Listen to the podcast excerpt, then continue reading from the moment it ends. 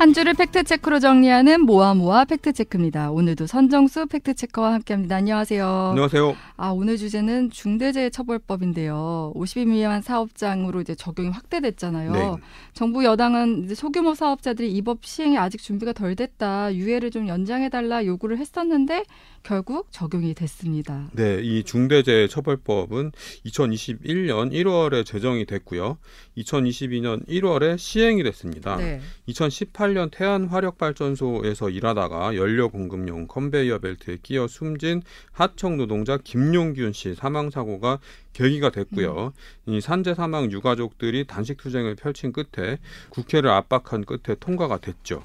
어, 그보다 더 근본적으로는 매년 2천 명 이상 산업재해로 숨지는 현실이 좀처럼 개선되지 않아서 네. 사업주의 책임을 더 강화하자는 취지로 법이 만들어지게 된 겁니다. 음, 법 제정 당시 공포 후 1년 뒤 시행하는 조건이 달려 있었고요. 네. 50인 미만 사업장에는 2024년 1월 27일부터 시행한다는 유예 기간이 달려 있었습니다. 음, 그 유예 기간이 다 지나서 50인 미만 사업장에도 이번부터 적용이 된 거죠. 어떻게 보면 3년 전에 제정된 법이고 네. 소규모 사업장애 같은 경우는 이제 3년 내 유예 기간이 부여됐던 건데 뭐 3년의 부, 유예 기간이 있었으면 준비할 시간이 있었을 것 네. 같은데 왜 이렇게 논란이 되는 건가요? 뭐 중소기업과 정부 여당은 소규모 사업장들이 아직 준비가 덜 됐다 이렇게 음. 주장을 합니다. 그리고 법이 소규모 사업장에 적용이 되면 중대재해가 일어난 사업장은 사업주가 처벌받게 되고 네. 그렇게 되면 작은 사업장이 망하게 되고 결국에는 노동자도 일자리를 잃게 된다 이렇게 이야기를 하고 있고요.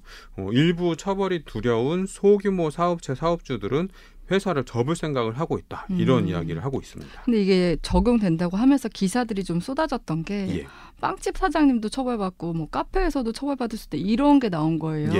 그러면서 어 진짜 5인 미만 아 5인 이상이니까 다 적용이 되는 건가 이랬었는데 어때요 실제로는? 뭐 그냥 장사 잘 하시는 네. 동네 빵집, 음식점 음. 이런 사장님들이 처벌받을 일이 없죠. 죄를 져야지 처벌을 받죠. 그죠? 네. 예, 근데 어, 이 중대재해법 1조는 이렇게 어, 돼 있습니다. 사업 또는 사업장, 공중 이용 시설 및 공중 교통 수단을 운영하거나 인체 해로, 해로운 원료나 제조물을 취급하면서 안전 보건 조치 의무를 위반하여 인명 피해를 발생하게 한 사업주, 경영 책임자, 공무원 및 법인의 처벌 등을 규정함으로써 중대재해를 예방하고 시민과 종사자의 생명과 신체를 보호함을 목적으로 한다 이렇게 되어 있습니다. 그러니까 네. 이 사업주가 안전 보건 조치 의무를 위반해서 중대재해가 발생했을 때 음. 그때만 어, 처벌 대상이 되는 그러니까 거죠. 무조건 중대재해가 일어났다고 처벌되는 게 아니라 예. 이런 안전보건 조치 의무를 하지 않았을 경우란 조건이 있는 거죠. 예, 그렇습니다. 그리고 이 중대재해란 뭐냐면 네. 근로자 한 명 이상이 사망하거나 그리고 심각한 부상을 당한 근로자가 세 명 이상 발생했을 때 뭐 이런 식으로 뭐 굉장히 큰 사고가 난 걸 중대재해라고 해요. 네. 그러니까 약간 뭐 다쳤다든지 뭐 음. 이런 것들은 중대재해가 아니고 아. 그리고 그냥 상식적으로 생각해 봤을 때 동네 음식점, 빵집 이런 데서 사망 사고가 일어날 일이 잘 없습니다. 음. 그러니까 이 법이 시행됐다고 해서 동네 음식점, 빵집 사장님들이 다 처벌 대상이 됩니다라고 얘기를 하는 거는 뭐 법적으로 맞을 수도 있지만 음. 현실적으로는 이 법 때문에 동네 빵집 사장님이 처벌을 받을 가능성은 굉장히 낮은 거죠. 어떻게 보면은 좀 그런 부정적인 여론을 위해서 과도하게 공포를 주고 있다 이렇게 볼 수도 있을 것 같은데 그래서 이제 이 법이 무서워서 사업장을 접어야겠다 이런 반응들도 많이 나오고 있잖아요. 그렇습니다. 어, 실제로 숙박 및 음식점업에서 산재 어, 사망 사고가 얼마나 일어나는지 이런 통계를 좀 살펴봤는데요. 고용노동부가 집계한 지난해 1월부터 9월까지 재조사 대상 사망 사고 통계를 살펴보면 사망자는 459명이었고 이 중에 숙박 및 음식점업에서는 한 명이 나왔습니다. 아, 한 건- 명이요. 예, 네. 건설업은 241명, 제조업은 124명으로 두 업종에서 80% 이상의 사망자가 발생을 했습니다. 음. 어, 음식점업에서 발생하는 산재 사망 사고는 대부분 사업장 바깥에서 일어나는 교통사고가 차지하고 있습니다. 배달할 때 주로 이제 사고가 발생을 네, 많이 네. 하니까요. 음. 어, 고용부가 2016년부터 2020년까지 음식점업 사고 사망의 발생 형태를 분석한 결과 109건의 사고 중에 사업장 외 교통사고가 97건으로 압도적으로 많았습니다. 네. 예. 근데 아무리 음식점 이런 데서는 사고가 안 난다고 해도 또 혹시 예. 불행 불행한 일이 생길 수도 있는 거죠. 그것 때문에 또 겁을 내실 수도 있을 것 같은데 예. 만약에 사고가 나서 뭐 사망을 하거나 이럴 경우 그럼 이 사- 작은 사업체 사장님은 뭐 이렇게 처벌을 받게 되는 건가요? 뭐 사- 사망 사고가 났다고 해서 무조건 처벌하는 것은 아닙니다. 네. 이 사업주와 경영 책임자가 중대재해를 예방하기 위해서 안전보건 관리 체계 구축 등 안전 및 보건을 확보하기 위한 재반 의무를 이행했다면 네. 그 최선을 다해서 안전을 확보하려고 노력했다. 이게 음. 인정이 되면 중대재해가 발생했더라도 처벌되지 않습니다. 또 사업주 또는 경영 책임자의 중대재해처벌법상 의무 위반과 종사자의 사망 사이의 고의 및 예견 가능성, 인과관계 여부 등을 수사를 통해서 확인을 하고요. 네. 이게 명확한 경우에만 처벌받게 됩니다. 음. 근데 이렇게 얘기를 들어도 좀 예. 딱 와닿진 않아요. 원래 법이 그렇죠. 네. 되게 말이 어려워요. 어, 이, 이 사례를 좀 설명을 하면요. 고의 및 예견 가능성 및 인과관계가 없는 경우 로 정부가 제시하는 사례 좀 살펴봤습니다. 네. 지하 주차장 바닥 물 청소 작업을 하는 도중에 네. 고정된 시설물에 걸려 넘어져서 어. 사업주가 재해자의 사망을 예견할 수 없었던 사고 음. 뭐 이런 게 있고요. 그리고 네. 숙취 상태로 개인 용무를 위해서 지정하지 않은 장소에 들어갔다가 익사한 경우 이런 아. 것은 안전보건관리체계 구축과 이행 의무를 지켰음에도 예기치 못하게 종사자가 사망한 경우로 볼수 음. 있습니다. 네, 네, 네. 그러니까 이 사장님은 최선을 다해서 안전보건 조치를 했는데 종사자가 실수로 내지는 음. 뭐 고의로 이렇게 사망한 경우에는 음. 처벌 대상이 되지 않는 거죠. 음, 그러면 이제 빵집 사장님이나 식당 사장님이 이거 안전보건 관리 체계를 난 이만큼 갖췄다 하고 보여줄 수 있는 기준이 이런 게 있을까요? 예. 일단 상시 근로자 5인 미만 사업장은 중대재해법 적용 대상이 아닙니다. 5인 미만은 예. 아예 적용이 안 되는군요. 그렇습니다. 그러니까 우리 사업장에서 다섯 명 미만이 일한다. 그러면 일단 뭐 이 중대재해법 음, 처벌 대상이 아니라는 걸 잘 알아두시고요. 5인 이상 사업장에 적용이 되고요. 이것저것 알아보는 게 막막하신 사장님들은 정부가 하고 있는 2024 산업안전 대진단 여기에 참여해서 컨설팅을 받을 수가 있습니다. 네.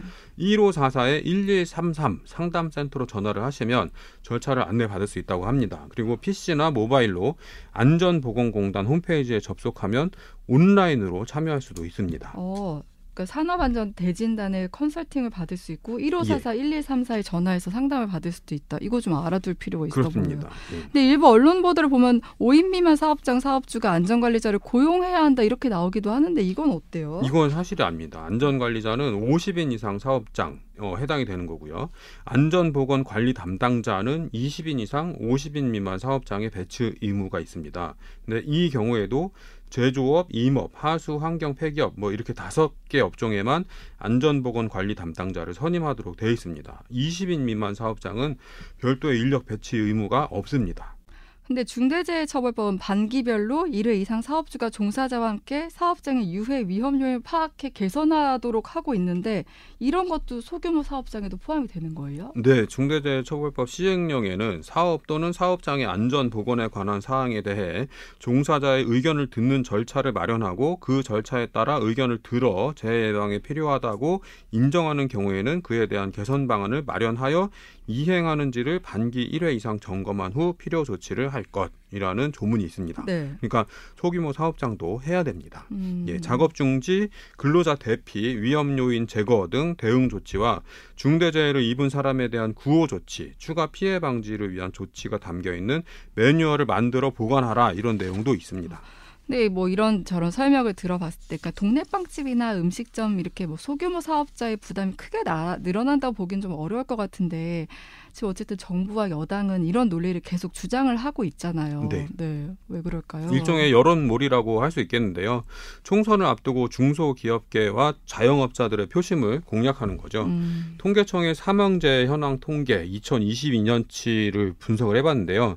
2022년 산재 사망자는 모두 2,223명입니다. 네. 이 중에 5인 미만 사업장에서 572명이 산재로 사망을 했고요. 5인 이상 50인 미만이 800명. 아, 전체 사망 사고의 62% 정도가 50인 미만 사업장에서 발생하는 거죠. 음. 이래서 노동계를 중심으로 5인 미만 사업장에도 중대재해 처벌법을 적용해야 한다. 이런 이야기가 나오는 겁니다. 전면적으로 해야 된다. 예, 예.